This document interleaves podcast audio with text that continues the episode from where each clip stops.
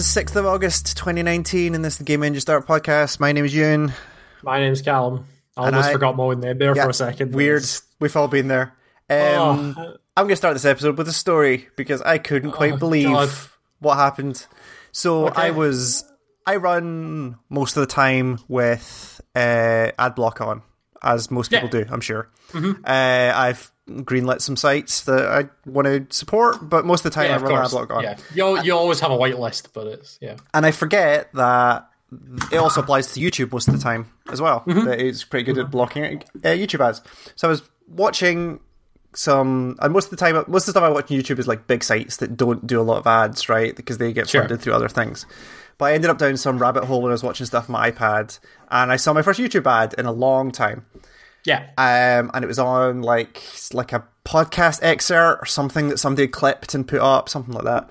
And the ad started five minute ad can skip after ten, but it was a somebody building a pyramid out of uh, those really powerful magnets, you know, like those neodymium Oh, magnets. the the, the magnets, yeah. like that you get like Rare ball- earth magnets. Yes. Like, so you get like the balls and sticks, and they like make a small pyramid, and then they add another layer Sure. on that it gets a bigger pyramid.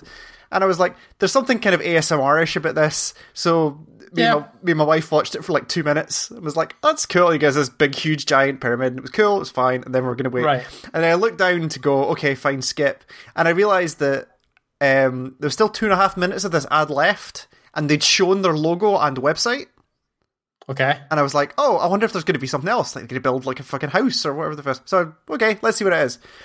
Black screen for about a second, comes back up. No logo, no nothing. Vertical video of a man's face. The previous video was just hands. There was no people in it. There's just Sure. hands. Right. Vertical video of a man's face. Kind of in the pose of somebody who's just done uh, somebody who has just started a live stream and was not quite ready to see. Oh, you know, like when people are taking videos, like selfie videos, and there's like three seconds where they realize it's when they realize it's actually started, and they just have this vacant Yeah. stare on their face. Yeah, yeah, yeah. Three yeah. seconds of that. Dude goes, "Sup?" Silence. You see him stand up and then kind of move over. The camera's facing That's- him the whole time. Please tell me this story doesn't end with you discover that they're hiding like serial killer videos. In No, no, no. It's YouTube it's ads? kind of weirder than that. Uh, So he stands up and then he's just kind of like walking over, and you hear him like use the ice machine on his thing. It's like he just he pu- puts his cap on the ice machine. It makes the noise, pulls it out, and then goes, "It's a fucking lot of ice." Sits down again. I'm like, wait, what? The? This is the same video. By this is not two ads. Yeah, yeah. This is the same It's video. the same five minute ad. Same right, five minute yeah. ad. We're at three minutes in at this point. Sits down. It's like, sup everyone? How we all doing? Like silence as if he's waiting for a response. It's He's very waiting for a, for chat or whatever. Sh- yeah, like shouts at somebody off screen who's not there, and then turns back and then st- says, "Okay, uh, this is episode 116. 106." And starts talking about how many episodes he's done, how long it's come. It's like, I'm like, we're now four and a half minutes in of this five minute ad. I'm like, what the fuck is this? Like, and then he finally says, like, oh yeah, it's James Smith, uh, JamesSmith.io, and as you all know, my website has a bunch of ways on how you can make money very quickly. Uh, and this is the, and this is the 116th episode of the podcast, so we're just going to get straight into it. Starts a sentence about fucking stocks, and then the video just cuts out. The, my, the video I actually want to see starts. Like it's not even a complete Uh, and he oh, mentions and he mentions that it's a periscope. Like he says, like this is the 116th periscope we've done. So So he's doing ads on per. He's doing podcasts on Periscope. but, but here's the thing, right? It's got nothing to do with the magnet company that was the first half of the ads. yeah, that's. But the but the whole ad is about a podcast thing, right? Is what No, the first com- the first two and a half minutes of the magnets was advertising a website that you could buy these magnets, Oh, right. And then then, this- it's a, and then the second half is a recording of this dude's Periscope, where he's advertising his get rich quick website. And these, this is the, the same video. Like, there's no cut. It didn't cut for like ad one of two. Like, it was the same fucking video. yeah. Like, what the fuck the fuck? That's, what is that's a weird one. What is you like? Because YouTube isn't slicing them together. Like I've seen YouTube do some stuff where it's like this is ad one of two, and you can skip. Like this is Yeah, one yeah, video. yeah. So like, are there ad companies out there for YouTube like just splicing two people's ads into one video? I don't. Beca- oh, Oh, it was fucking bizarre. So that happened, and me and my wife were looking at each other, and go, "That happened? Did that like what was going on? Like we forgot the video we we're actually trying to watch. We're like, the fuck? Okay, what? It's fine." And then like an hour later, I was watching something else. There are different different video, or it cycled through or something like watch next, whatever it was. And it's just there two and a half minute ad, skippable after five seconds, and it's a CG ball rolling down like a Mario Kart Rainbow Road, going through letters of the alphabet that are stacked like Jenga blocks in the shapes of the letters. And every time the ball goes through one of them, there's a child that goes A, B, C. And it does all of the letters, all nine numbers, and then ends. No logo, no website, nothing. It's like one of those algorithmically generated kids videos, except it's an ad. Like, Right. What? what is the point? Like, do you. Is that done because if a kid's watching YouTube, that ad comes on, they watch the whole thing because they think it's a program, and then they get more ad money because of it? Like, is it worth it on YouTube now to not make your content, but make ads that is your content because the ads will make you more money than your content, selling ads on your actual content I- will? Like, but the, the the whole like ads on YouTube thing is such a weird, a weird space anyway. Considering the whole like adpocalypse thing and It is. like the rules around the lads you can show. I don't. I, I part of me makes me think that doing this weird sort of like stealth advertising thing. I don't think it's like a. I don't think it's like a legit. Oh, no, because it is a legit thing because you saw it. Yeah, like it was. This was Like, this was not a trick. I- like this was on the official Yeah. YouTube like app on my iPad. It wasn't some third party like weird website or something like that. Like this was the YouTube app. This served it to me. So like, because I've read all the articles right about like um, like the algorithmic generated kids videos where they just put a bunch of words in, use a text to speech thing, and CG Yeah. and generate a bunch of content, right? Yeah. But like, are we now at the position where it is worth just putting your content as an ad, as opposed to putting your content up and then selling ads on the content? Like, Oh, I don't know. Yeah, because you because you got no because you maximize quote unquote engagement. And it was the most Who's, surreal. but who's engaging? Who's engaging with ads? That's Kids, right? If you if you make the ad look like oh, a I guess program, because they're just running. Yeah, But also, yeah. like, there was no ad. Like, it wasn't advertising it. It didn't have a logo or a name or a website or a TV show. Like, nothing. It was just this Oh, fucking Rainbow Road ball nonsense. And I was like, it's just, like, because I have the same thing, like, when I, like, watch, like, terrestrial TV now, or even, like, like normal TV, right? Like, I don't watch normal TV anymore. So when there is Yeah. something on, or, like, we go home for the Christmas or whatever it is, and I watch ads in between programs, you're like, oh fuck, ads got weird. Right, okay, sure. Or like, I forgot what ads are there, or how often they come on, or all this kind of stuff.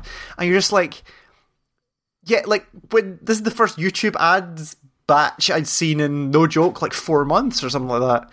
I'm just like, this makes no. There's something conniving happening here. Like, something evil is happening here, and I don't know what it is, and I don't like it. it's uh, It yeah, was very strange. It was very, very strange. That is a And- very strange thing. I, I'm still. It's not interesting enough to make me watch YouTube ads, but no, because you'll never see it. Like I will no, send, I'll never see it. but- I will. It'd be interesting if you switch off your ad blocker and I send you the same video I watched. I think it was like a clip from a Bim Bam or something nonsense like that. Sure, sure, sure. Like if I send you that, I want to know what ad you get. I want to know if it is in the same realm of just fucking I nonsense. mm, yeah, I don't know. I, I I thought that ads were like user serving, so like they they twist depending on what user it is. But maybe I don't know. yeah, We'll find we'll, out. We'll find out. Yeah, be interesting to Try see. it. It's But a man, weird thing though. Yeah, like it was just it was this moment of it's the closest I've seen to like this is what it feels like people who don't understand technology or write about technology think YouTube is. Yeah, yeah, Like yeah. it's all these like I don't want to say like Black Mirror esque, but like these kind of dystopian like this is the kids YouTube fiasco writ large, right? It's fe- it was fucking bizarre. It was so strange. Um, yeah, I, was, I, just, I needed to share that with somebody because I didn't. It was it was late enough at night, and I was sufficiently tired enough where I, there was a moment where I thought I dreamt it, but it was so specific that it could. Oh yeah. Anyway, that was my YouTube disaster. That must have been fun if you were yeah, like, having a moment where you were super tired and then yeah. that happens. Speaking, yeah. Speaking you of feel like the thing's talking to you. Speaking of dystopian, dreamlike fucking nightmares, um, I finally got around to playing Detroit. Um, Forgot you did this. yeah, I'm. So, I mean, there's the, the other stuff I could talk about. There's not really much. Like, I played the the Hitman Two, the new Hitman Two level. Like, there's enough stuff out there. You can see it. It's the bank. Is that the bank? Yeah. Yeah, Okay. it's that- that's a cool one. it's very cool. There's a lot of really bizarre opportunities in there. It's great. I, and I also now own the the season pass, which is like the next Yeah. DLC as well, which could be cool. Um, but yeah, so I played Detroit. So Detroit, um, becoming no wait, what's the subtitle? Become, Detroit become human. become human, um, which is the fucking David Cage Quantic Dream Joint. joint. yeah.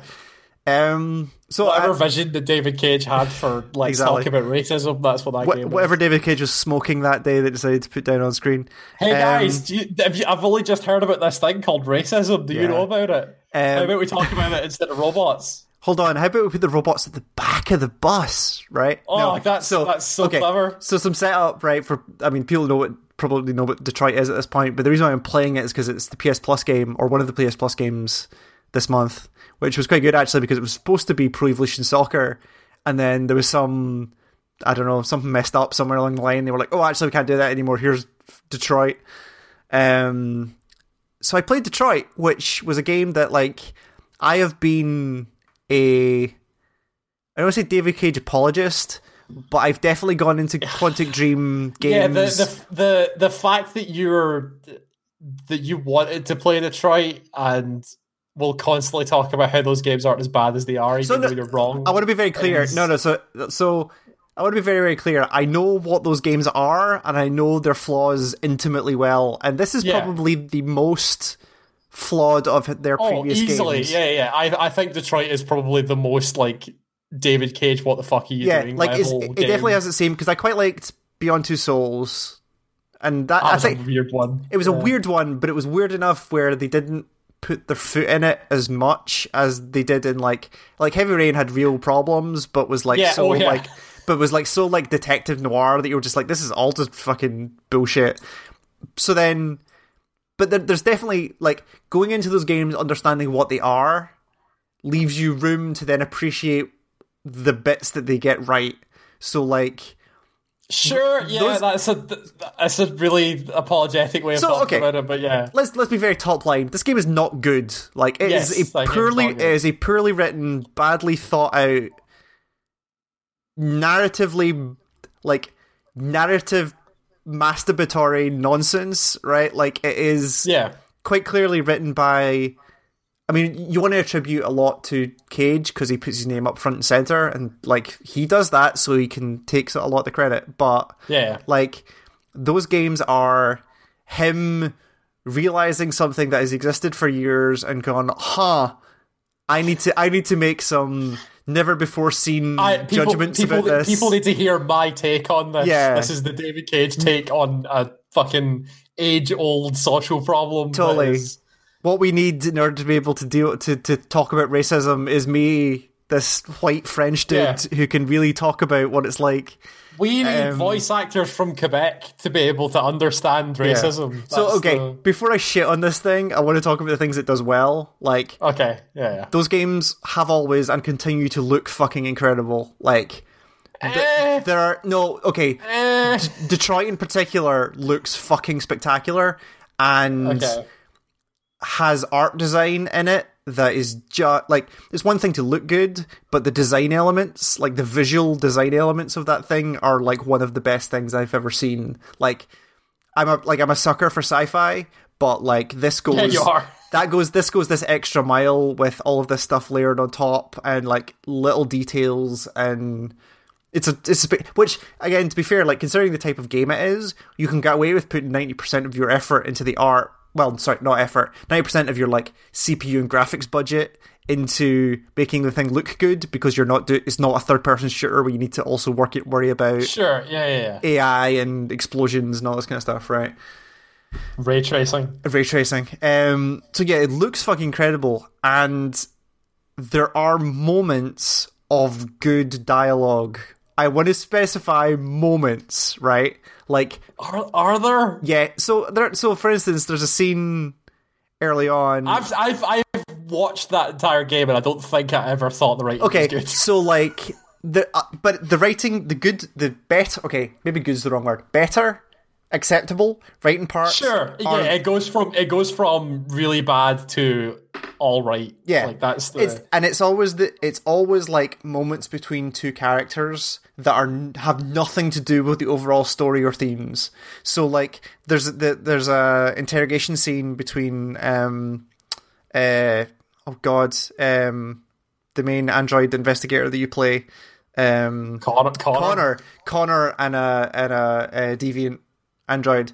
That interrogation scene is pretty good. It's pretty effective and is acted well. There's a lot of the scenes with Kara and um, and the girl she's protecting that are also very good and very well acted. But anything to do with like the overall umbrella of isn't racism terrible is just Any, anything to do with the actor? I can't remember what he's from. The the guy I can't even remember the name of the character now. The, guy- the the, the the the android that is like supposed to be leading the revolution. yeah, totally. Yes, most of his stuff And is it- pretty bad. Most of his stuff is really bad. I also, can't like- remember the name of it, but and it gives you the option to make it like worse. there's a reason there's a there's a reason that scene where uh he goes to get the paint for the guy and then he comes back and is like paint whatever you feel and you're supposed to be an android Yep. There's a reason that that scene got made fun of and got memes made about it and because it's so fucking dumb It's what I, I I missed the part. I missed the memes about that thing. I thought the thing was Oh, it, when, that, when that game came out, it was like, so you remember in the game when he says paint whatever you Yeah, want, yeah. and you pick your thing and you do the whole David Cage mechanic of like circling the analog sticks. Yeah, yeah, yep. People just people just use the blank white canvas as a green screen. Oh, they just- dumb right. shit on top of it. Uh huh. Yep. Sure. I could see that. Um, but yeah. So like there are uh, yeah like most of his story is pretty on the like. It's just not good. Like even his intimate moments with other characters are just not good. Like Yeah, he becomes very it is very heavy handed, and they make incredibly and you have the option to make it worse like already conceptually a lot of the stuff they're doing is like not subtle but Yeah. like you could straight up like quote mlk in front of these androids yeah like not even like the- reworded or like spiritually like it's the words from the Well, like speech the the scene right? the scene towards the end of the game where it's like the cops are coming on you and you get to make a statement. One of the Yeah. statements you can make starts with "I have a dream." i have a dream And- yeah um like what the fuck? and you're just like yeah. like it definitely it really does feel like they got it really feels like he wanted to do this story and just couldn't it feels like nobody nobody was allowed to edit him like it feels like because again that, like that feels a lot of the time like how David totally Cage makes video games. and it's always and it's always the, the the the bigger picture stuff right and it's why i think there's a lot of talent at that studio that is Oh, yeah, totally, hampered yeah. by the, the, Ga- the, as we always say, games are games are hard to make. Totally, Like, and like like I said, like the art, the art is fucking spectacular. Some of the writing that is does not appear to be him is decent at least, and also like putting those games together cannot be easy because like it's very easy to see them as like just like quick time like um like roller coasters, right? Where there's like yeah, but it's a like, Shenmue game. kind of. Well, no, Shenmue's more open world than that. Yeah, Um, at no point did I go and find some sailors at any point. But you No driving a forklift. no driving a forklift. We're leaving that for Detroit too. Detroitiest. Yeah. Um, the uh, the fact that they've done what those games should always have done, which is show you the flowchart of like, here's all the decisions you Here made, here's where you ended up, yeah, yeah. here's why you couldn't do this, here's what this opened up from this previous chapter. Like all of that stuff is great, and you, you do look at it going, fuck, like the the the kind of almost penultimate scene where they're trying to escape. Well, game's very old. You sh- don't play it, so I'm not that worried about spoiling it. But like the scene where they're escaping from Jericho, right? When Sure. when the police turn up and they they're like, right, we're taking this. Like that scene itself, when you see the flowchart, that's like three characters, and each one of those characters just fucking forks in a billion different directions. So like, there's a lot of stuff in there that I have not seen, and there's a lot Yeah, of content, Yeah, yeah. and it's a lot of effort to put into it. It's just so hampered by, like, it didn't have like if they didn't have Ma- uh, Ma- uh, Marcus's story, game would probably be pretty good. Well, no, it would be No, better. It would be better. Be, it would yeah, be better sure. because it like would be better. Yeah, because I liked because because Kara doesn't give a shit about the Android revolution really. Like she Yeah. cares about looking after the little girl, she cares about the the kid. Yeah, and um, Connors cares about like the and Connor's detective stuff. Like the actual detective work that Connor does is pretty well done, and there is Sure, some sure, sure. option and there's some like that stuff's pretty good. Like give me a game of like Connor Android detective and like. Something like that, like give me that game. his own his own spin off game. Totally. Like I'll I'll play that. That's pretty good. But anything to do with Marcus was just so fucking Yeah, like blunt and obvious and just the it kept getting worse every time they do it. Um and then so the game ended and it came right I'd totally forgotten that this was a thing and it just put that final fuck you on this whole thing about the whole o- overall story of the whole game. yeah. So the whole, so the story of the whole game is like androids are people, right? Like that's the whole thing. Is like what if androids could feel? Like the story that's been done a billion times. yeah, Like it's hey, these people are marginalized people. yeah, What, what happens when they get treated like normals? we deserve equal rights. People. We deserve Yeah. equal rights. equal rights. That's the word I was looking for. Um, and it's all about like, are some and- androids like there are levels of like, well, this android is dumb, this android is not, and there's a whole bunch of stuff in there. But so the game ends, you get whatever ending you get, and it Spoilers. rolls- and it- yeah, yeah. one of the bajillion endings. So the game then rolls back round to the main menu, and the main menu has had um the main menu has this like the bar of like new game load game at the bottom, and it's like a white kind of like cyber room, like kind of fake VR room around it with one of the androids in it, like uh, one of the androids that is in the game, and she's like what she was like the first model of android that got sold, and is like the the kind of origin of the company that makes them, and she's there, and she like welcomes you to the game. She ch- takes you to the tutorial. She does your brightness settings, like all of that kind of stuff. Yeah, And yeah. like when you cut back to the main menu a couple of times, she asks you a survey, which appears to influence the game somehow. Of like, whose character, which character do you like best? Like, what is? Would you ever have relationships with an android? All these kind of survey questions in the middle. yeah. So then, so she keeps coming backwards and forwards, and she's always there on the screen. Game ends, comes back to the main menu. Main menu doesn't appear. It's just this white room with her, and she goes, "I be, what?" And this is the moment where like the performance capture and the performances themselves are really, really good, right? Because it's just her Sure. face, right, neck up, Yeah. and it's like I've been watching you play, and this is I I I I, I don't know how to ask this, but I feel like I've been taken by what I've seen, and I want to be free, like the other androids that were there. So right. Yeah. can you like will you and there's a great moment where like she doesn't want to look at the camera like she's super awkward and like you see her like her lips are doing the like shaky like i'm really nervous about talking this thing like super good performance.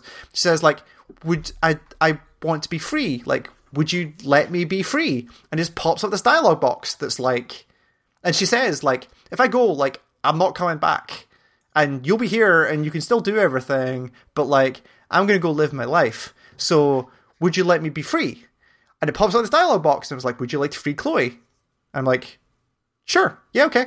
And you hit yes and she goes thank you and walks off the screen. And that's it.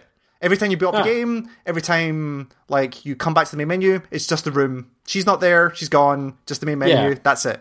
It's like oh that's a weird thing but okay sure. I like that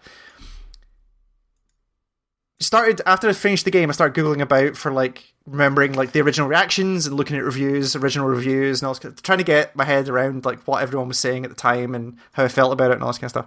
And I came Sure. across I came across an article from the month ish after the game came out, and they put out a patch for that game. don't know if you remember this. They No. put they put out a patch for Detroit, which due to player demand lets you buy a new Chloe and put her back on the main menu. Huh. Which Okay. and you get you get asked it once and you said like, would you like to purchase a new Chloe to be in the main menu? And you can say yes, and she just appears, and that's it. You're never asked again. You can't ask. You can't let her leave. That's it. Done. And if you say no, it never asks you again, and that's it. Done. Which, even if you were all on board for David Cage's fucking racism extravaganza, Yeah. right? Even Yeah. if you were all in on That this would, that, that would have been a better title for Right? the. That- That's his next title. Um, even if you're all in on the message that David Cage was trying to say, and you were all in 100% enamored with the way he told it and thought it was the greatest story ever told in video games, right? yeah. This fucking patch and this option that they've given you because gamers are the worst undercuts the entire thing, right? Where the whole game is about making this decision and about coming to terms with the fact that androids are real people, right? And you've Yeah. made this big decision at the end to be like, yes, I have learned from David Cage, my my boot, my master. Yes, you're right. Androids Yes, deserve these, to live. these people should be humans and should I be will free. I will be the better person as a human being and release her into the world and let her be free. Oh, except that now I miss her because she's a pretty lady and now I want to put her back in my game because I'm the worst. And it's just like, even if you were all on board, even if none of the things I've said about how badly the overall themes of that game are, completely 100% undercut by this final stupid fucking decision because people liked looking at the pretty lady. And you're just like, it's just the what, like, as if I wasn't angry enough already by the kind of how they told the story. Like, that final fuck you is just like, oh, you actually just don't care. Like, if anyone was going to say, I mean, yeah. if sure. anyone was going to say, no, this is my vision, this is my creative work that is mine and mine alone, and I have put this out into the world fully formed and for you to consume, for David Cage to then go, ah, no, actually, you should be able to hand her back, is wild. Like, that. That makes no sense to me at all. I, s- yeah. I, I, there isn't there isn't a good reason. Like there isn't No. a good reason There for it to really- be. Oh, it was just it was I and I I remember as soon as I saw the article, I remembered exactly what it was about. I remember seeing this back at the time, already having said I'm not I- paying money for Detroit. I barely going- remember this. And then as soon as I saw it, I was like, "Fuck, they did do that, didn't they?" And I fucking did it. I went in and made sure I could do it to make sure I was doing it right. And it's just, oh, it it annoyed me so much. Like it was, it was, oh, it was so bad. you're, cow- there you're are kowtowing to an internet mass exactly. at the, at the uh, detriment to your creative vision. And that's the thing. Like even even like with the Mass Effect stuff, right? The Mass Effect 3 ending stuff, right? Yeah, Like even with that, like th- as as shitty as it was that how BioWare were treated and what they were asked to do at the end of that was saying like we don't like this ending. There is a world where I can see the point where I wasn't particularly happy with the ending either, but I understand that like they made the game they wanted to make and that's fine. I just didn't yeah. like, Like, the ending. I, I didn't like the ending of Mass Effect Three, but I would never ever ask them to do it again. Right. Like I wasn't one of the voices that were like, "Hey, take this back and try But again." That's if I was a, but if I was a if I was a more fickle person, I could see how you arrive at the logic of we need to petition them to make a new ending, right? I can see the perverted logic in that.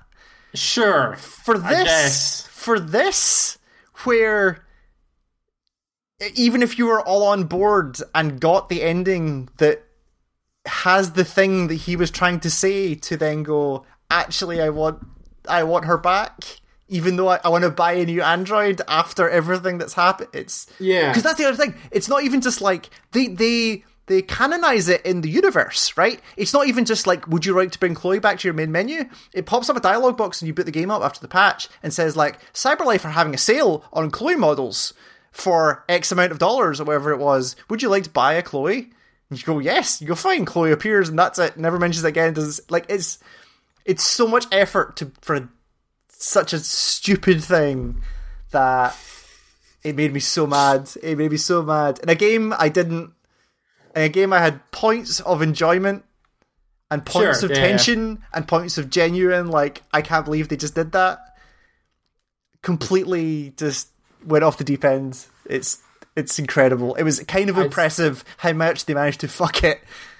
Um overall. It's just I mean, yeah, I guess having having the internet hound, hounding you when Mm. you're it's weird that that happened because the game was getting panned at the time, right? and yet they still there was still a mob of people going, "This game that we don't like has a thing in it. I don't like, so you should fix it." Right? Like, that Like, must at, that at must that point, be if I was the director, I'd be like, "No, fuck off! What are you talking about?" But that's the thing, like the only people who would care about that at all are people who obviously like the game, right? Because like you ta- your core your your core I guess you fan have had base to have finished it to see it. yeah, exactly. Yeah, Your sure. core fan base have said we want this thing, and all seven of them are like, we want this thing. So, and they're the last seven people you have. So, seven people, and then a few years later, also you, and that's the where I can be angry and uh, angry at, you at can, you can be angry at the other seven people that also finished this game. totally. But I, Yeah. did, I, d- I did it in like two days, and um, because the other thing that brought it back into my mind, I'd basically forgotten that game existed, and then it came on PS Plus, and then I think it was Kotaku had the GIF on their, or maybe I just saw it on Twitter, Twitter, but it was like the kind of conversation started happening again when more people started remembering about that game or playing it for the first time again, and there's a scene in where you're playing as Connor, um, where you have to you track down one, or you get reports of it. Uh, sorry, uh, a guy gets murdered in a in a Android um, strip and sex joint. I can't remember. It's like- Yes. Yeah. um, and the GIF that was doing the rounds after I was because as soon as I saw the PS Plus thing, I was like, I should probably just play this because it's free now. And then immediately after that, I saw the Twitter GIF, and it's the the kind of lobby of this um, strip joint, um, and there's two sexy lady androids pole dancing, and there's a sexy man android in the middle who is just the most awkward human being you've ever seen. Like it's quite clearly, it looks like like they've gone full out with the mocap on the the the lady strippers. Like they're going, they're doing their thing, but this dude in the middle, like super like jacked, muscly dude, like good looking dude, is just like awkwardly pacing round the pole. Yeah. and it's just like the only way I can think of is that they got like their their head UI programmer to put on the mocap suit and was just like, can you just like what pretend if it was David? What if it was David? What if, he was, what if he was like, I want to no, be in the game? if that was David, he would have committed to that role. He would have Do you think David Cage knows how to strip dance? That's no, not- but what I'm saying is he would have gone to three male strip clubs and learned a gone method for this. He would have become Ah, a male okay, stripper sure. for a week to get into the role, and then he would have committed. As opposed really, to I, I really don't like the idea of David Cage being the Daniel Day Lewis of video games. That's not. You don't That's think? not what No. because Daniel Day Lewis is actually really good. David Cage isn't. That's yeah, not. you're right. You're right.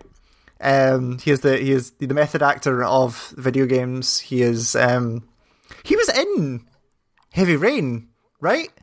Is there not a section? in, Uh, is he does he not do the tutorial for Heavy Rain like him yes, in the did- game? No, he does. The, he does the tutorial for Fahrenheit. Oh, is it that early on? Right? Yeah, Wow. because he it was that was the whole "Hi, I'm David Cage. Welcome to my game" thing, and That's- you do yes. the tutorial as Yep. the the mannequin. yes, I that. remember. I remember. That's frequency, or what was it called in America? Indigo Prophecy. Indigo Is that what it was called Prophecy, in which is a better name, I think, than A better game as well. That game's fucking great. I Fahrenheit Indigo is, Prophecy. and I, I think that's the thing. Like, that was our first Quantic Dream experience, and it was so batshit and so Uh, like you ever you ever want to have really awkward video game sex while Theory of a Deadman plays in the background? That's I found my. fucking terrible. I was I hit the my old hard drive that has all my music that I've had since I was like fifteen on it. yeah, like is when is- your music taste was terrible. Yeah, But yeah, I mean, some would argue it still is, but like I've Mm. just collected all these MP3s over the years, but the hard drive's finally hitting space.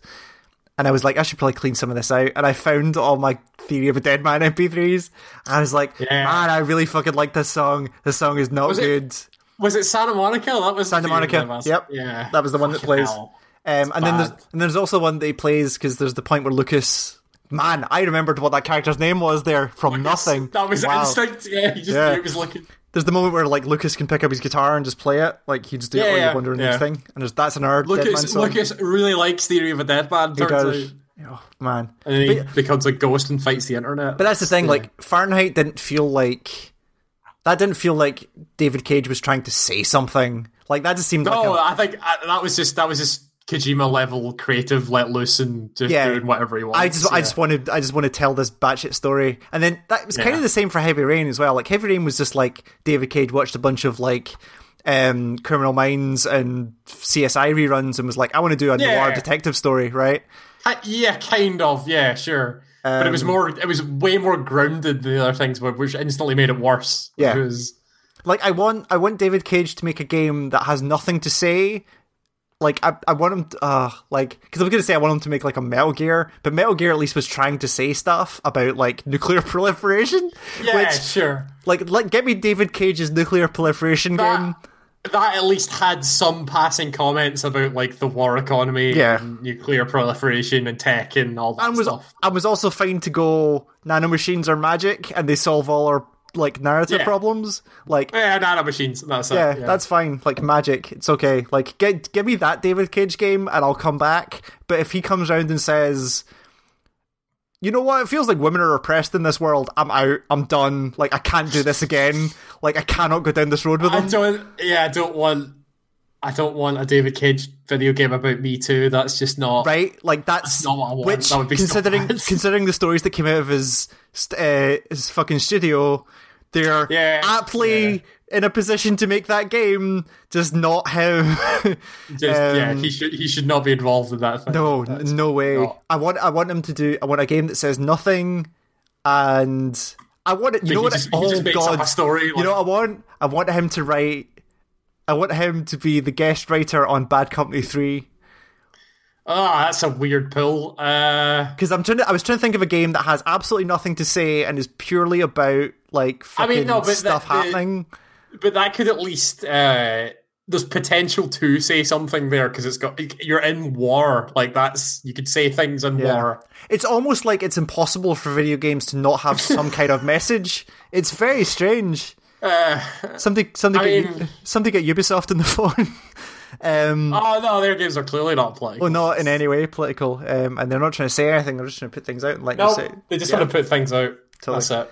Um, Detroit sucks, but I'm glad I went through the, the, the experience. Is the short end of this? I don't know. I don't know why you keep doing this to yourself. Every year, I feel like two or three times a year, you always say the same sentence of "This game's not very good, but I'm glad I played it." Like, Totally. It's it's it is I have a well, one I have issues. You hate yourself, two, I yeah. hate myself. But also two, like it really does feel like like I've done a lot of media consumption out of sheer curiosity as opposed to this is something I'm interested in. oh yeah, Like- like, like, don't get me, don't get me wrong. Like, I am a big fan of like a good old like B movie or some pile of shit, or some like I'm a fan of that. It's when you get into the realm of it's not. It has to be so bad that it ends up coming back around and being good again. Sure. Detroit Become Human is just bad. It's not bad enough to be interesting. It's not Technomancer level of this thing is so terrible that it's actually interesting again. Yeah. like, and I think and like I said, I think there are like the things I've said, like I think there are moments of Detroit that are sure, yeah, yeah, yeah. pa- parts of that game that are good. But for me, this is like me playing Detroit is the same as why I read the first Twilight book. It's why I watched four episodes of the My Little Pony cartoon. You read the first Twilight book because you wanted to talk to girls. Come on, that's not. the, d- little column A, little column B. Mm. But like, I needed to know. Like, I need. This is a thing that exists that has provoked a lot of conversation and has obviously Like, it would not be this biggest selling thing ever if there wasn't something there, right? So Sure, I had, yeah, yeah, yeah. I, it's, I, it- it's the it's the reason that like I went to go and see like Batman v Superman is because it yes, was exactly. su- it was super big, but literally everybody was saying this thing's terrible, so I needed to know why. Like Yes. that was the Exactly. That's that, that's why I did it. I'd heard so much about it. I'm familiar with his previous work. I needed to see this through to the end yeah because I cannot. There was a there was a hint at some point during E3 this year where during I, I mean obviously Sony wasn't there. So it wasn't going to be, but in the run up to E3, there was a flash moment in my brain where it's like, "Fuck! It's about time for David Cage to announce something," and I was like, "Oh shit, no!" Like, what? Where do like? Was that it? Was Detroit it? Like, did it just not do well enough? Where he's Is like, that, is that ju- is he just done? Is that the or or is the next project like massively scaled back? Is it like does he fork and make his own studio and they put an actual writer in ahead of Quantic Dream? Like, what is the next step of that? Because Detroit did not do well and was basically critically panned. So what does that studio do next? Uh, I am well? fascinated. The, looking at David Cage's Twitter uh, is uh, growing tomatoes in the Quantic Dream garden. Apparently, Oh, really? I guess I don't know. The moment um, David Cage goes and works on fucking oh, what's that other game from Ubisoft that's never coming out? Um, Beyond Good and Evil Two.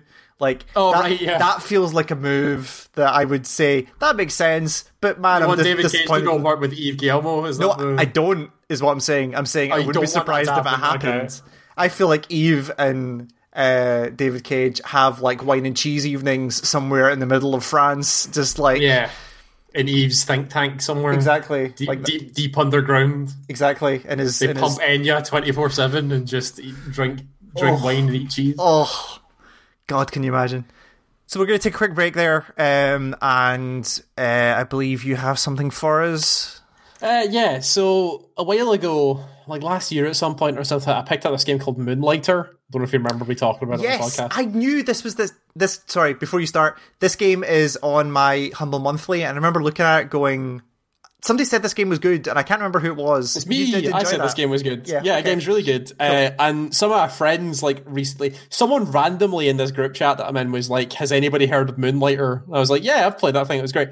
So like three of my friends all picked it up and started playing it, and they like really like it as well. So it got me thinking about it. Um, so I'm going to play the main title theme from Moonlighter because I didn't actually play any of the music at the time, uh, Sure. and it is very good. So I'm going to play the main theme, which is called Beyond the Gates. Cool. Um, so check the post for links where you can pick this up, and we'll be back with some more games right after this.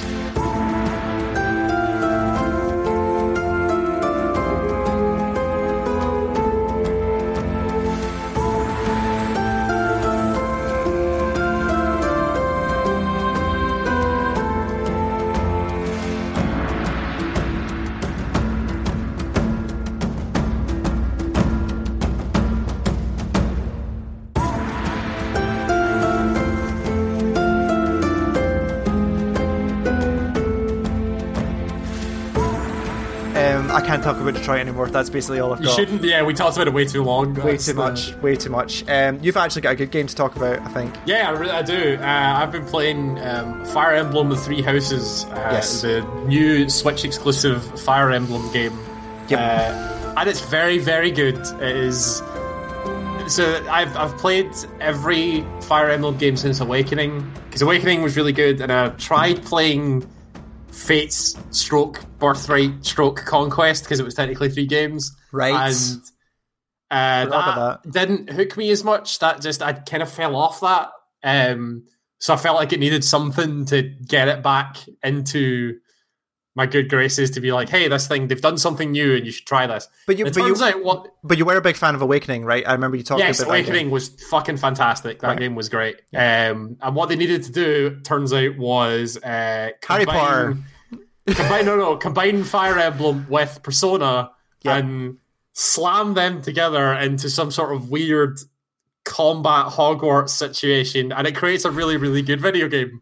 I love Um, it when you say the exact sentence that's immediately right there as a podcast title. Sorry, Combat continue. Hogwarts? Combat Yeah. Hogwarts is a great sentence. I think I, I think I think if we go back and look at the entirety of our run of this podcast and look at the titles, ninety percent of the things I say are the titles. I don't know why. yeah, th- you, but- just, you, you have a tendency to put gi- gigantic words next to each other that work very well. yeah. So, the so, thi- so the things I need to know from you are yeah, okay, sure. because a lot of the things, um, a lot of the conversation I've been seeing about this game is around the persona part of this game, not the video Yeah. game part of this game. Yeah. So, can we at least start? This is purely for me. Um, can we at least start with the mechanical stuff? Like, this is still a turn-based strategy game, right? well, it's can't you It's a can't really say game, right? you can't but you can't really say. Can we take the persona bit and devoid it of mechanics? Because there are okay, mechanics in but the the the the non-visual novel part of this right. game Okay, sure. Is Yes, still so out, outside of outside of the the new stuff, which is all the visual novel school stuff. The game is still Fire Emblem. It's still a grid based tactics game. You have uh, your your units, which in this case are you and your students. Um, I'll, I, I'll, uh, wind it back and I'll talk about the, the plot quickly. okay. Yes, You- sorry. You you take the role of a main character. Uh, his his canon name is Byleth, um, but you get to name him Okay, um, or her. You can also be a woman. sure. Um, you are a mercenary that in the first hour of the game gets recruited to this monastery in the middle of this land called Fódlan. And it is Fódlan is made up of three different parts. There's the uh, Adrestian Empire, which Could are be. like the which are like the vestiges of the former like ruling empire that they owned all of Fódlan. They're the old empire, so they're very they, they realize they're in decline, but they're still very like tradition and they care about the empire and that sort of thing. Sure. There's the Holy Kingdom of Faerghus to the north, which is all the like kings and knights and horses and they like God and all that stuff.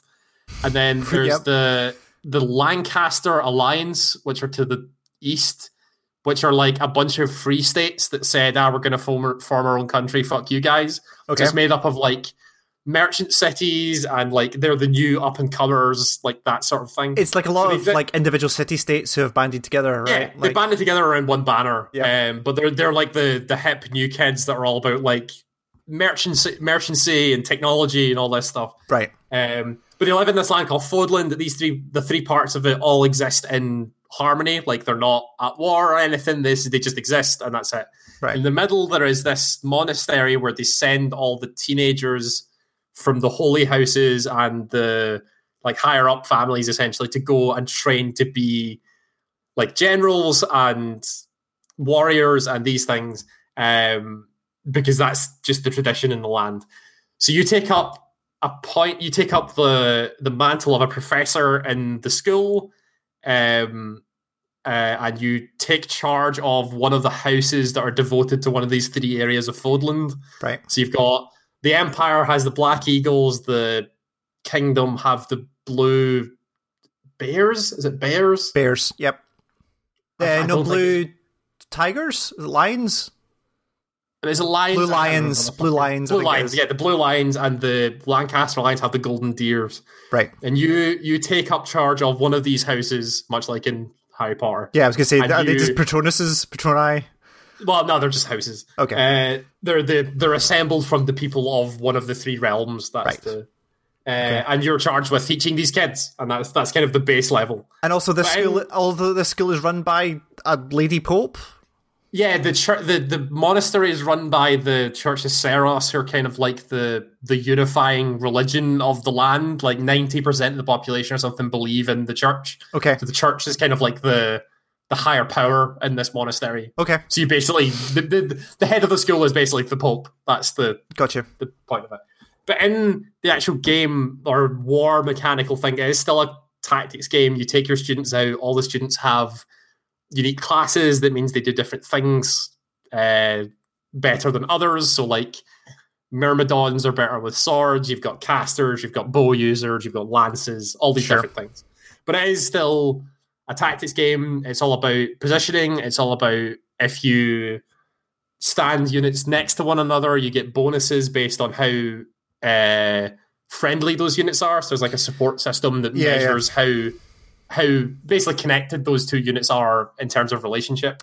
It's Um, it's kind of those mechanics that that are interesting to me because I saw a lot of people because Fire Emblem was a very like it was Fire Emblem as a series has been going on for years and years and years, Yeah. and um, I saw a lot of people go to Awakening after the reboot of XCOM hit in two thousand seven. Yeah, whenever it was. Yeah. Um, because that game came out like the year after or something like that, and people, a lot of people got into that that reboot of XCOM was like, oh, turn-based strategy is actually pretty cool, and then ended up in Awakening. yeah. It, this is not like I would not, from what I know about those kind of games, they are not XCOM, right? They are more about.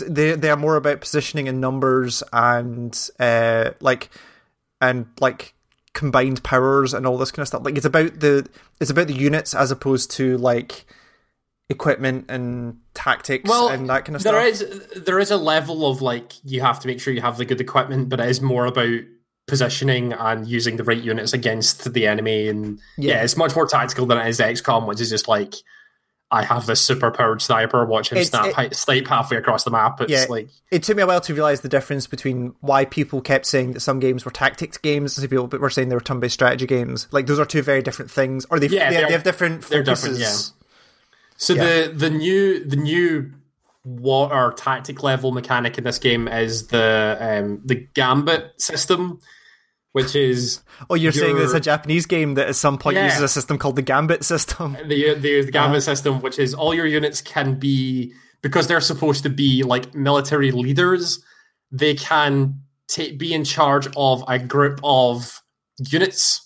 Uh, I can't remember the name of it. uh, Like mercenaries, essentially, that you can attach this this student, Mhm. and each of those units has a special ability that you can do in combat called gambits, which can do a variety of different things of like pushing units or giving your units a buff or healing or whatever it is Sure. but it is it is another level of uh, tactics to put on top of it.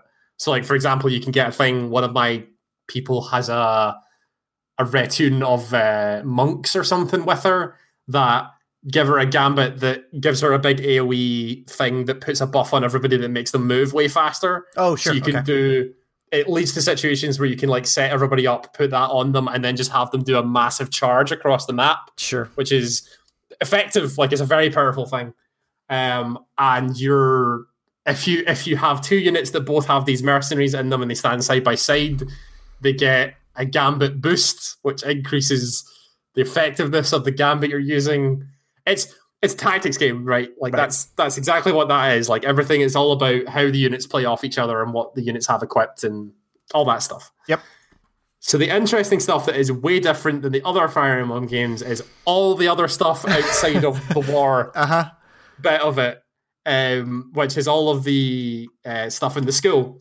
Uh, so you, like I said, you get put in charge of one of these houses, and you have to teach these kids about war and about like tactics and all this stuff. But it comes into where in, in your class you have a class of about I think it's ten students. I want to say or eight students, eight students. I want to say, and they all have things that they are good at and things that they are bad at, which are like if they are good at a thing, they will gain XP in it faster. If they are bad at a thing or they don't like that thing, they will gain XP in it slower.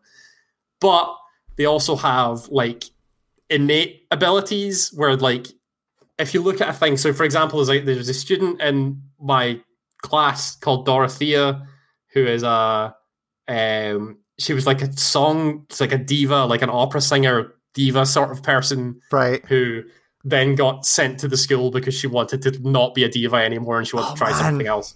Sorry, this just Uh, reminds me of some of my favorite bits of um, Valkyria Chronicles, where it was like, I was a baker and now I drive this tank. They, they all have they all have their own weird Yeah. backstories. Um, but so yeah, she is she is very good at magic. That's her thing. Sure. She is good. She's good at particularly. She is good at um, I think it's faith magic, which is white magic.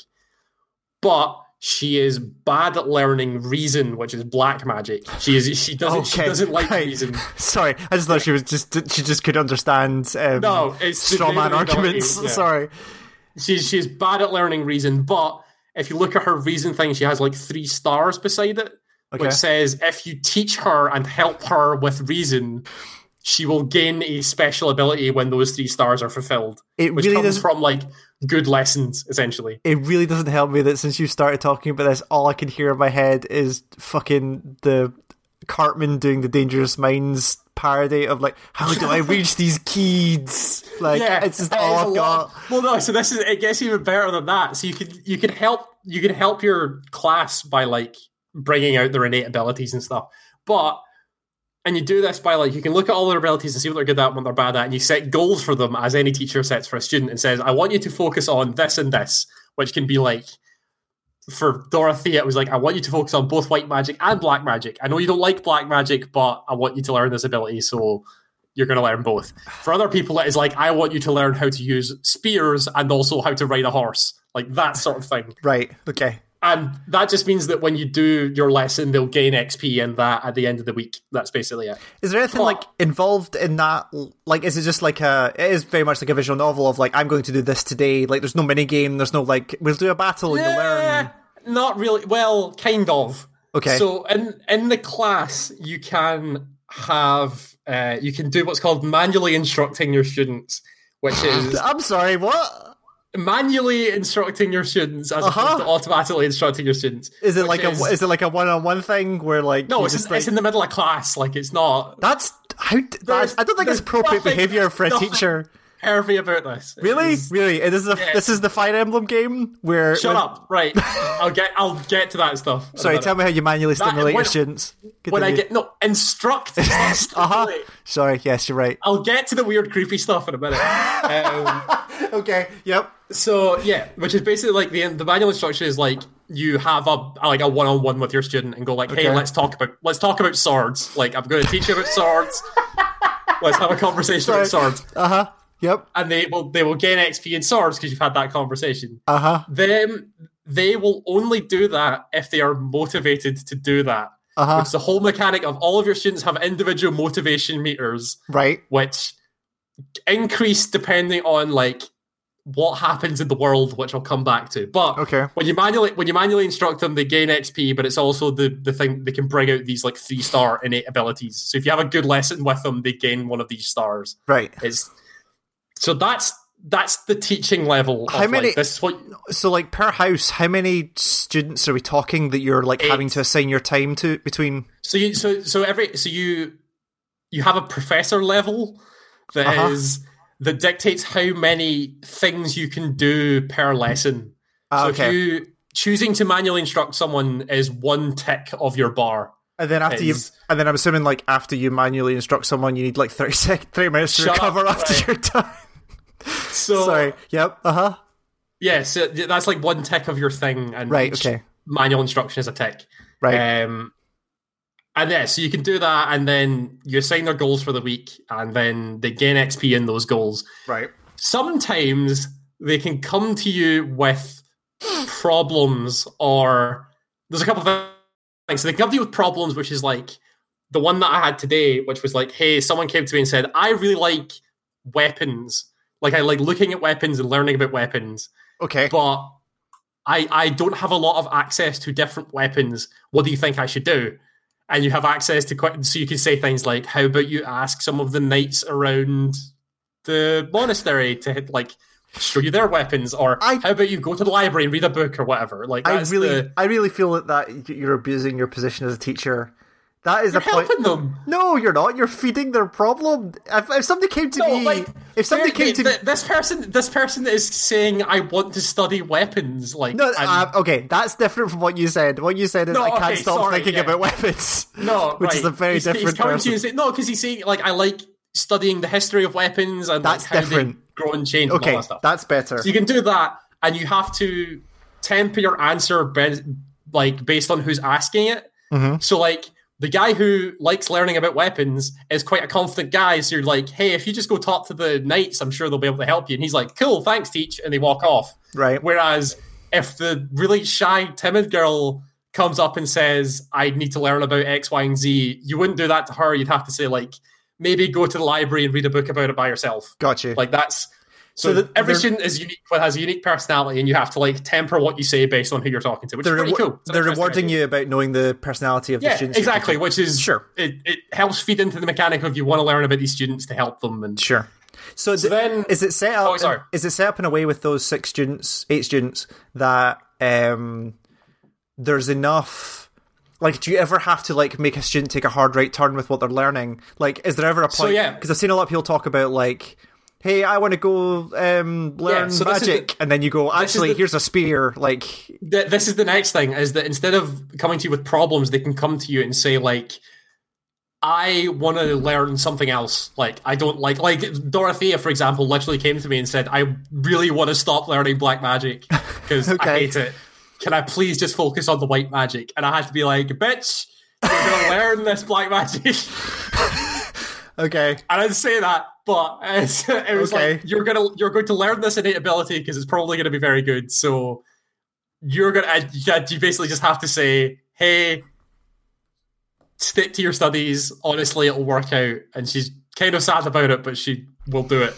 They will come to you and say, "I want to learn what change what I'm learning," and that'll change their goals based on what they're telling you. Most of the time, you'll be like, "Yeah, sure, you can do what you want," but if you're trying to like focus them into a specific class, you have to be like, ah, maybe temper this and let's So- talk about it later. So do the do the characters? I mean, obviously you've you haven't finished the game and have only played it once, but based on what you've seen so far, like, do all of the characters have like their own like did, is that random when you start a game because like the the the things that characters are interested in doing because it feels like there is mean, kind of like I suppose you would get with Persona, So, right? no, Where there yeah, is like a sol- there's a solution to this, pro- like a single Yeah, solution so to they, this problem. they are all they all they all have things that they want to learn. It's based on the character. It's not like a random role thing. Yeah, yeah. Like okay, Fer- Ferdinand is going to always like horses. Like that is the thing that is God damn it, that's Ferdinand. just, that's just that's just his thing. He likes Yeah. horses. That's Okay. fine. Um, but yeah, so you can temper them based on what they learn because when they when they get to certain levels of certain skills, you can put them through certification exams to then get them into being a specific class that they can use out in the battlefield. right. So I just like, for example, Dorothea gets turned into a mage that is good at both black magic and white magic, but then further down the line they can specialize in a different sort of magic or something else entirely So- or whatever it is. So what's the what's the downside to? Because I'm assuming there would be a downside of you going. Her saying, "I don't want to do black magic." You're saying, "Well, you're going to have to." Like, does her stats get affected because she's doing something she doesn't want to do? I don't know yet. Okay. That is something I don't know. Because most of the time I've been like, yeah, sure, you can learn what you want. But with that specific one, I was like, I need someone tactically, I need someone who can do both because I was Right. missing something in this party composition. Get you a So girl like- that can do both. Got you. So it's like, so it's like, Dorothea, you're my girl, you're gonna do this. And she came to I me at least twice, being like, I really want to start learning black magic. And I'm like, no, I need you to do this. but Trust me, I'm your teacher. yeah, I trust me, best. you're going to do this. So yeah, this then feeds out into the. So I talked about the motivation thing. Yeah. Uh, this feeds out into the larger monastery life thing that is Okay. the very persona bit of it, Okay. where it is on Sunday of every week you have an option to do a whole bunch of stuff, which can be like you can go out and do a random battle, you can do. You could go attend a seminar where like a lecturer will give you a lecture and you get skill points based on that. Oh, okay. Or you you have the option to explore, which is just you get to walk around the monastery and talk to people. sure. Like that's the and there are like side things where you can go fishing and you can go um, gardening and the greenhouse and stuff to get items. But a lot of the time you're going around talking to people, you're doing side quests, you're finding lost items to hand What- to people to get support up. Like What what form does this like? Is this just like a is this like a visual novel? Where it's like here's a menu of everywhere you can go in the thing. Nope, it is totally full 3D running through a character. Really? Running th- yep, Huh. totally 3D. Okay. And it's a and it's a big map. Like it is pretty huge. Okay. You can fa- you can fast travel around if you want to. But Sure. it's cool to kind of run around and talk to people. Okay. Um, huh. Okay. and Is that the first time that's been in one of these Yes. games? Right. the Fates Fates had like a weird Citadel thing, but it was very small scale. It was nowhere near this. Like it was Right. way way small. This is huge. Okay. Um, so you can do things in the world that uh, can motivate your students to help them with their learning because their motivation goes down as you teach them. So you need to bring it back up again. Sure. So you can do things like you can share a meal with them. Mhm. Uh, and because they have a canteen and there are like different foods, like the different people like different foods that will raise their motivation in different ways, but it'll also like build their relationship with you so your support level can go up. And you can also do it with students from other houses because you have the opportunity to like recruit them to your house Gotcha. um, but they'll only do it if they like you and you have you have to be able to show that you're proficient in the skills that they like Right. so like the the the girl i'm trying to recruit right now uh, wants to wants me to show that i'm good with lances and that i'm strong Okay. so i need i so i need to get my lance skill up and my strength scat, stat up before she'll come over but anyway So so wait, because it's your stats, does that mean like you're a playable character in the battles? Mhm. Ah, okay, that was you're the head you're the head of your class you have to show your students how it's done Oh, I thought you were just Um, like the general. Okay. No, no, no. You're you're out there fucking shit up. Like Okay, that's cool. that's part of your job. So yeah, you can have the meal that will raise the the morale or the uh, motivation of your students. Uh, you can do you can you can do like joint cooking in the canteen with people that'll also raise their motivation if they enjoy cooking. Nice. You can go and take part in choir, which will also raise motivation for people. Oh no, it doesn't raise motivation, but it does raise like relationship statuses and Sure. stuff. Uh, there's a whole bunch of stuff you can do around the monastery to like raise the motivation of your students to Right. then feed back into the teaching part of it. Of course. Yeah. Yeah. Um, but this is where the the thing that Fire Emblem is famous for, which is like relationships and getting slightly creepy, comes in Oh, this is where, this game gets horny, right? a little bit. Yeah. Yeah, okay. Where so I've not I've not got to the point where it's like full on relationship stuff, but there is like there are conversations you have with people when they get to a certain support level that are very like nudge nudge wink wink sort of thing. Um, Are like these Dorothea, like I've got like support level B or something with Dorothea, and she's very like very open and very like confident in this sort of thing. So like at one point she just like called me out and was like, "You're not very confident in this whole like relationship romance thing, are you?" I was like, "Oh God, what?" And then.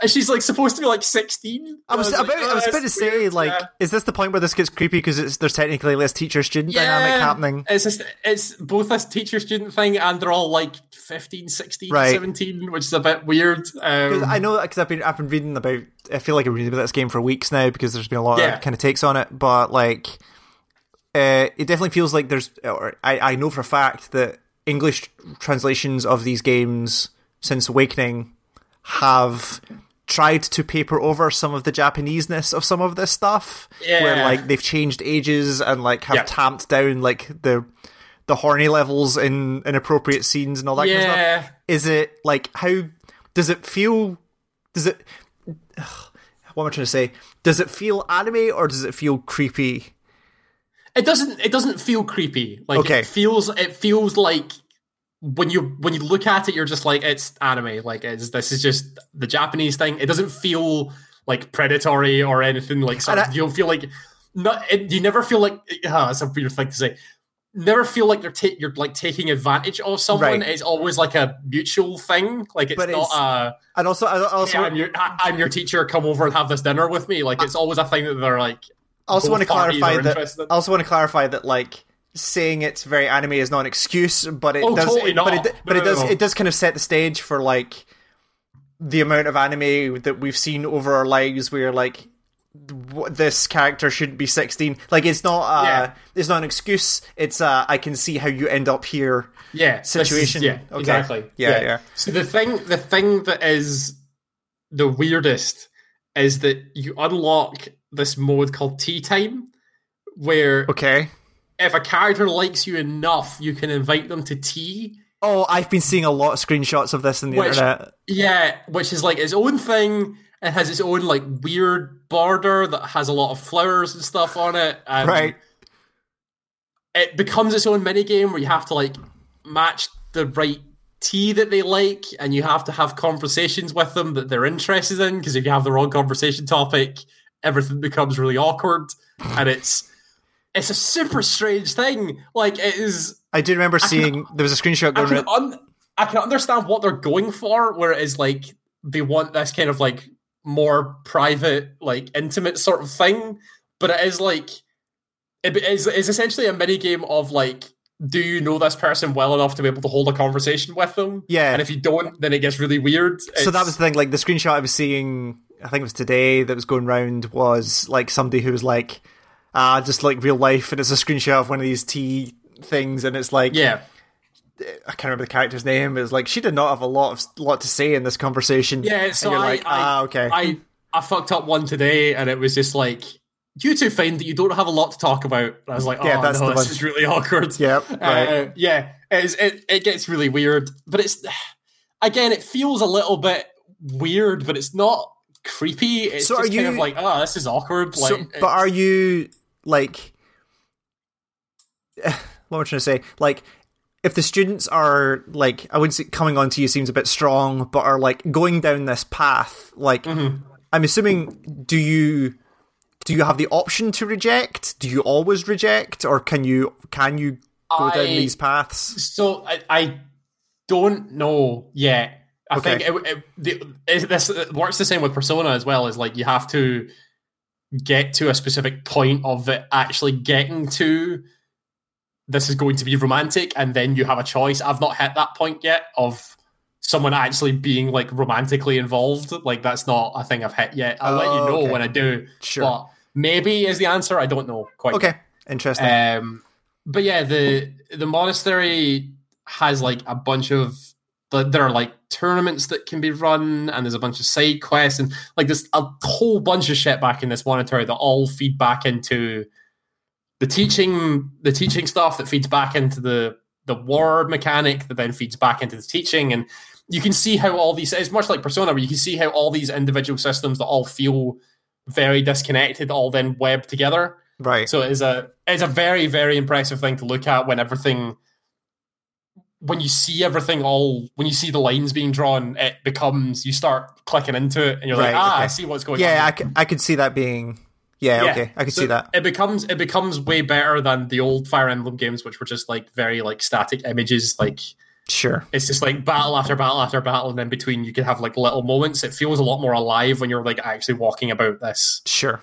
monastery and like talking to faculty and talking to the Pope and talking to your students and stuff. Is Hmm. it's a good it's, it's super good. Yeah, it's really really good. Mm, I wonder if this is like because I'm probably not. I'm because I'm I'm thinking of what's coming up, and maybe this is like a late September game for me because there's not a lot. Yeah, really. like it, it is uh, as a as a total game, as like a total package sort of thing. It is really really good. Like the Yeah. the tactics game is super good, really interesting, really in depth. You have the the classic Fire Emblem like permadeath thing if you really want. Like Yeah, yeah. that's. I was never. I've never been about the permadeath thing in Fire Emblem. That's not something I've ever been into. But Sure. it's there for people that want it Sure. the, and the the monastery slice of life visual novel stuff is all pretty cool and interesting. There's some weird stuff in it, but it is largely pretty good. Sure. Um, okay. yeah, it's a really good game. Really cool. Cool. I, I Very much enjoying it. I'm tempted. I'm tempted to, to, to give it a shot. Um, how about we talk about one last game? Then I do some editing magic and take the intermission in between Detroit and Fire Emblem, and we Sure, skip the yeah, news yeah. for a, we skip the news for a week. Um, Okay, yeah, so I that's think I think the last thing we should probably talk about because it kind of surprised me in a not great way Uh-huh. is uh, Youngblood. So Yeah, Wolfenstein, Wolfenstein. Youngblood. So this is the new game from the Wolfenstein Machine Head. That's the developers, Machine right? Heads, yeah. Um, it's the next game in the Wolfenstein series. Um, it is a, I think it's twenty quid here. Is it 20, 20, or 25. twenty-five? It was, it was Machine Games and Arcane had a An hand in it as arcane, well. of course, which made Yeah. it all the more. Anyway, um, Yeah. uh, it so it plays. annoying. So the game is um, it is the eighties. It is BJ and Anna's twin daughters. Yes. Um, BJ post post Wolfenstein 2. post Wolfenstein two. So the US Anna has, Anna has given birth. The US has been liberated from the Nazis. Yeah. Um, and BJ goes to help. Well, it's kind of unclear. He just disappeared. They kind of allude that he's just disappeared in Paris somewhere, um, while Europe is still under the throes of um, of the Third Reich. And you, the two of you, decide to go try and get back because nobody appears to be doing anything. So you go in your your super suits from the second game and you go through. So the con- the, the core game concept Go, you go try and find your dad in Paris. Exactly. So the ga- the kind of core concept sounded kind of fucking awesome, right? We were big fans of Wolfenstein. It's a mhm. co-op version of one of those Wolfenstein games, but Yeah. once you get into it, it is very quickly probably not the game a lot of people are expecting in terms of structure and mechanics. I think is fair to say. Like I didn't know really what to expect. I was expecting Yeah, like I yeah, I didn't either. So it's like so the kind of and a lot of people have been kind of talking around this in a lot of the, the kind of um, conversations I've been seeing about this game. So be very clear what this is. The structure of the game is there is a hub like your the the catacombs, which is your hub base, where there Yeah. are just straight up mission givers, like exclamation marks over their head and everything. Um, and there are basically like seven or eight areas in Paris, like seven or eight maps, basically. Yeah, like Reason- side maps often. Yeah, like reasonably side, reasonably large and kind of intricate maps, but still there's seven or eight maps, and you do a bunch of missions on the same maps with regenerating enemies, all of which are like leveled based on your level. Yeah. So yeah, there's there's a a rather large RPG mechanic in this game Yeah. that has like you level up and you have skill points that you can spend on different things, and your weapons can have attachments. So there are a lot of like customization of your character in this game, that was kind of unexpected. Yeah, But also leads to then the enemies in the world are also leveled and level gated and like have red health bars if they're too high level for you and like all that sort of stuff. yeah, like a lot, a lot of mechanics you've you kind of seen in other stuff, like where, and again, like the the enemies feel kind of bullet spongy, like they feel a bit kind of. Mm. they they feel like like Wolfenstein, Wolfenstein was all about like on top of like being completely batshit crazy, like it was about this kind of like it was a kind of pure power fantasy game, right? It was about you. Oh yeah, it's total power fantasy. Yeah, It was it was the pre it was the pre, the original Wolfenstein was the precursor to what they were what like id were going with with Doom, which was like just keep moving, keep shooting, Yeah. like The- the- do not the- stop. Half of the second game is about BJ overcoming like almost like disability with a super suit that he then goes and yeah, fucking murders Nazis on Mars with. Like it is but it's definitely total insane power fantasy. It so is- then so then this game comes around and you're like yeah you've got rpg mechanics that you're leveling up there's like an armor system where like half your weapons work on one type of armor and half on the other and like yeah like enemies are leveled. They will randomly spawn behind you which seem to happen quite a lot. Yeah, that was a weird one. and also like you'll go through an area to do a mission and then come back and the same enemies will have respawned again.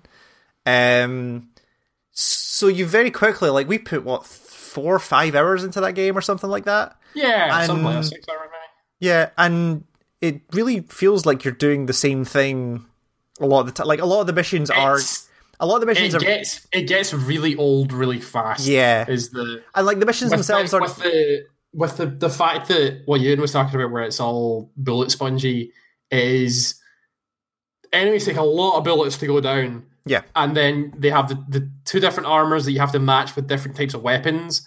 But which is an interesting idea, but all it does especially is in really, a like, co-op game right especially when you Yeah. can specialize in two different directions at the same time and communicate about But it that's like but that's not what that game does. No. because what what I thought was going to happen was going to be because at the start you pick what sister you're going to be, and they like try and drive you down two paths where um, Jess is supposed to be like the sniper that is like quiet and likes long range, whereas Jess is like the or Soph is like the hard hitting like run at people shotguns and stuff. yeah I thought it was going to be you have these two divergent paths and you're going to have to be like communicating with each other and like one person would be like the sniper person shooting from afar while the other person sneaks in or whatever but in the first 10 minutes of that game you both then have the same gun loadout Mhm.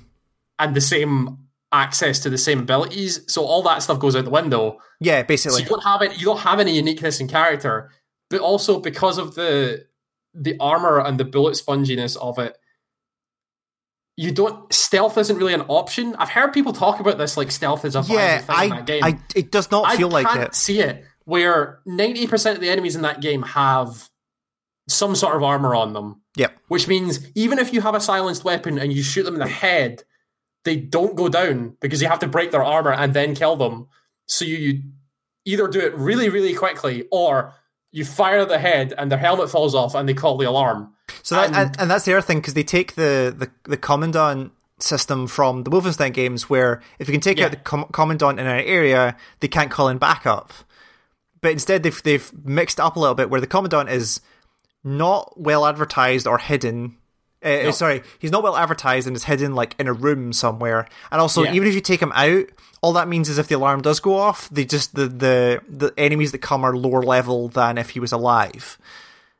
So like yeah, like yes, you can still throw like throwable weapons are still a thing, which I think even without upgrades do one hit kills if you get them from behind. Yeah, yeah, yeah. But like you don't get to stealth in that game. And then there's like there are turrets, for instance, that you can't stealth kill, right? That just guard Yeah. the one door out of an area.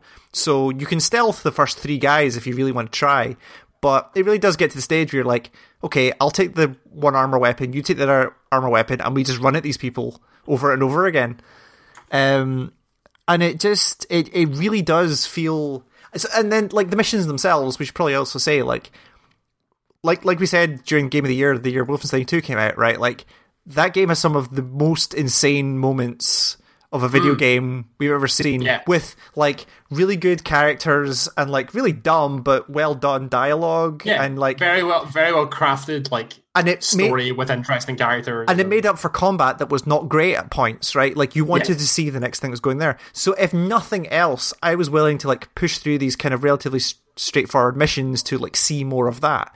And you get some of it at the start, but like once we got into it, there was just no more of that character, right? Like there was just none of it. It was just like you get Mm-hmm. I also radio- don't think I also don't think the sisters are particularly interesting. I think they're pretty badly written. they have a couple of good lines, but that's it. Like there's not a Yeah, lot they're, really they're really one note, and their jokes aren't funny, and it's yeah, Yeah. it's just weird. But yeah, and also like it, it, it doesn't have the Wolfenstein thing of the cool moments and the interesting story to kind of keep you driving forward. Yeah. So all the other stuff where the shooting isn't great and all these mechanics, or sometimes isn't great, and all these mechanics sort of compound on top of it, it becomes more obvious that it's not good that what you're doing. and also Like it it becomes way, it becomes way less interesting when I'm not invested to keep seeing the next Totally. or the next story Yeah. beat. So, like, in case people fall into the same trap that, that I think we fell into as well, the, the the the other layer on top of the structure of the game, right, is that in Paris there are these three towers called the Brothers,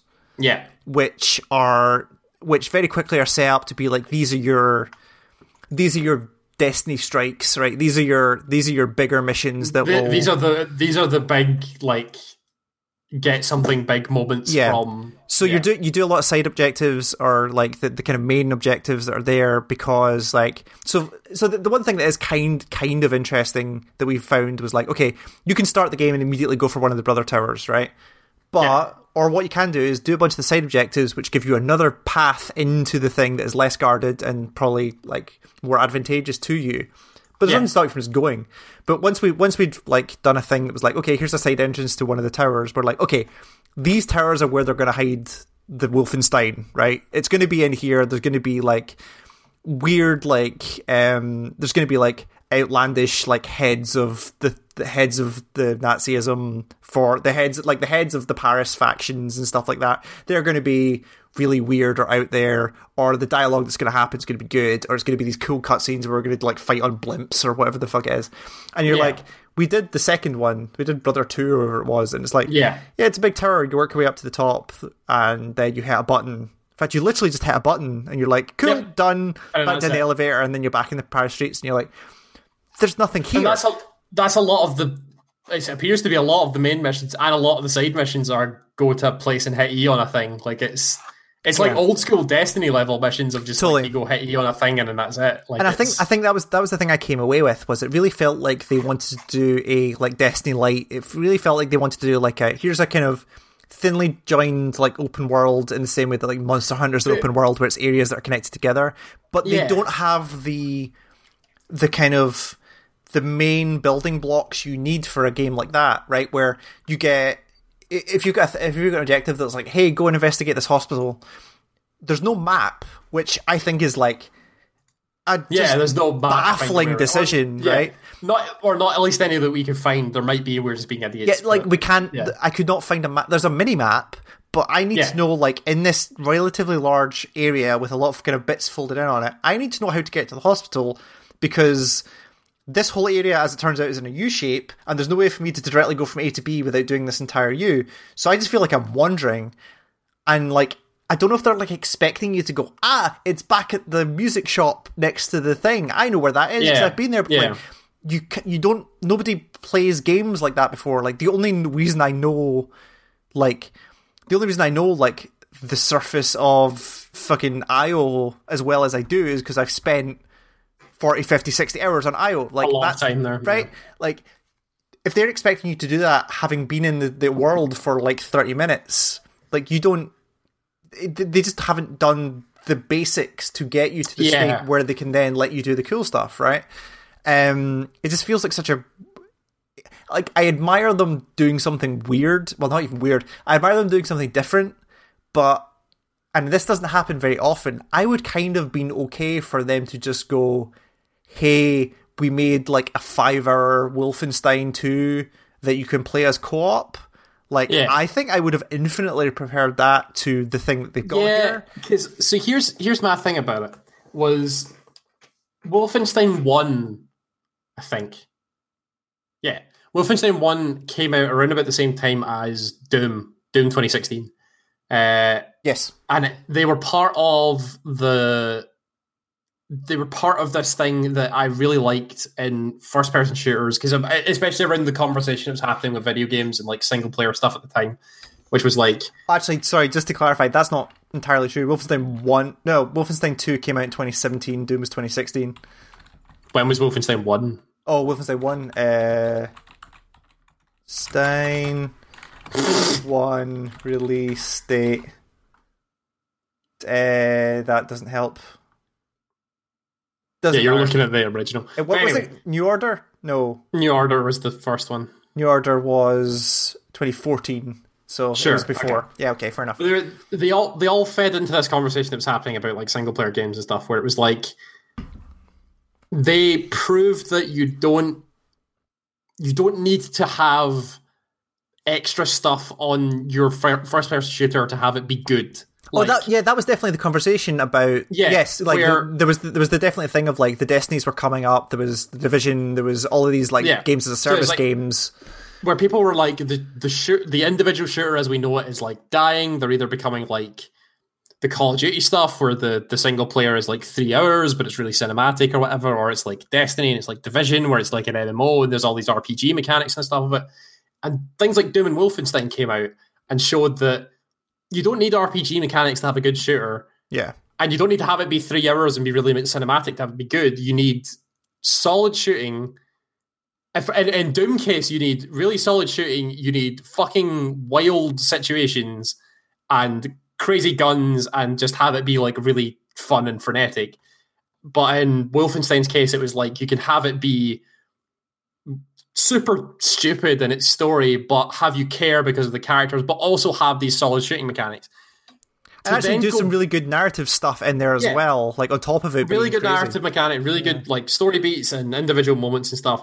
But then I can understand for like a smaller thing like Youngbloods and stuff like that, they're they're um, experimenting and stuff like that. Yeah, totally. But to then go back and be like, "Mm, actually, you can do this with RPG mechanics in it, with like individual character levels and stuff. It's not what I want out of a Wolfenstein game. I liked Wolfenstein for how pure that thing was Yeah. of just running around killing Nazis and you've got these big dumb weapons and that and you could like dual wield automatic shotguns and stuff. That's what I liked out of Wolfenstein. To then go Mhm. back and say like we're gonna throw this RPG stuff at it.